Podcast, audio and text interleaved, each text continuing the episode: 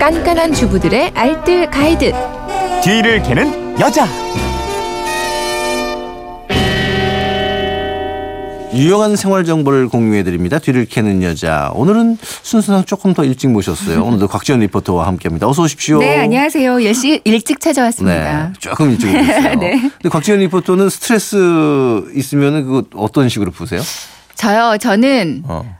어, 떡볶이를 먹어요. 떡볶이를 먹어요? 아, 그 매운 매운 거? 어. 그것도 그냥 먹지, 혼자 먹지 않고요. 아줌마들하고 모여서 떡볶이를 떨면서? 먹으면서 어. 남편 흉을 보는 남편. 흉을 보면 아니 왜 주부는 이렇게 남편 흉 보면서 이렇게 스트레스가 풀려요 진짜로? 엄청 풀려요.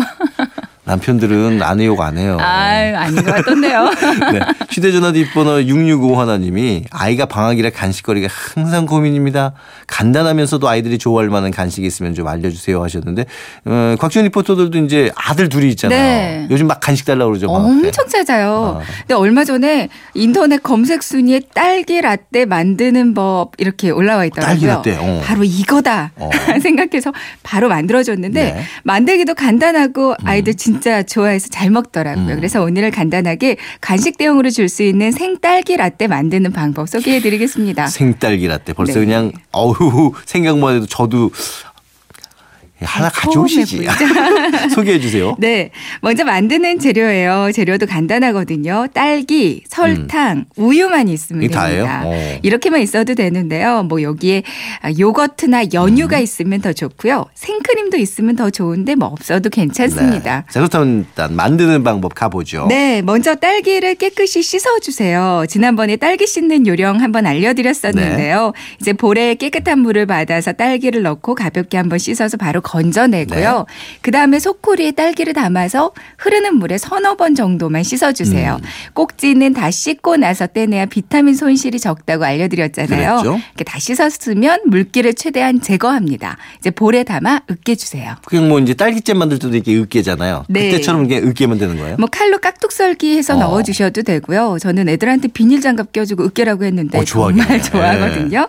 이제 딸기 라떼는 생딸기가 듬뿍 들어가서 딸기에 씹히는 맛이 어느 정도는 있어야 더 맛있어요. 음, 그러니까 너무 적당히만. 그냥 물처럼. 만들지 네. 음. 마시고요. 적당히만 으깨주세요. 빨대로 드실 분들은 한 반 정도는 믹서에 갈아줘도 네. 괜찮습니다. 딸기를 다 으깼으면 설탕을 밥 숟가락으로 세 스푼을 음. 넣어주세요. 이제 달달한 맛을 좋아하시는 분들은 여기다 연유를 살짝 추가하면 더 아, 연유, 좋고요. 연유가 좋아요. 살은 찌죠. 살은 찌지만 좋아요. 설탕이 자연스레 스며들게 한 1, 2분 정도를 그대로 두세요. 그다음에 이제 뭐 우유를 넣어주면 되는 거예요? 이제 순서대로 유리컵에 음. 넣어주시면 되는데요. 예쁜 유리컵에 으깬 딸기를 담아 주시고요. 그리고 plain 요거트를 그 위에 넣어서 층을 만들어 아, 주시고요. 예. 이제 마지막으로 유리컵 가득 우유를 부어줍니다. 어. 생딸기 하나를 슬라이스해서 맨 위에 띄워주면 데코레이션도 네네. 완성되거든요. 음. 생크림도 준비가 됐다면 마지막으로 생크림 올려주셔도 되고요. 이 비율은 딸기의 양이 한 3 정도가 좋고 음. 요거트와 우유가 7 정도의 비율이 맛도 좋고 보기도 좋습니다. 어, 이 웬만한 카페에서 만든 것보다 훨씬 더 좋을 것 같은데요. 예뻐 보이겠죠.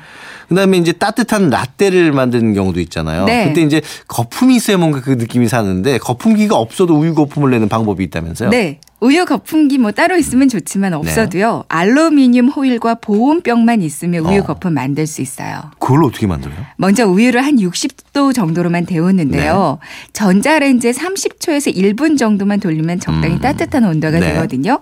이제 데운 우유를 보온병 안에 넣고요. 호일을 동그랗게 구겨서 어. 작은 공 모양을 두 개를 만들어 주세요. 네. 이제 보온병 안에 호일공을 쏙 넣어주고요.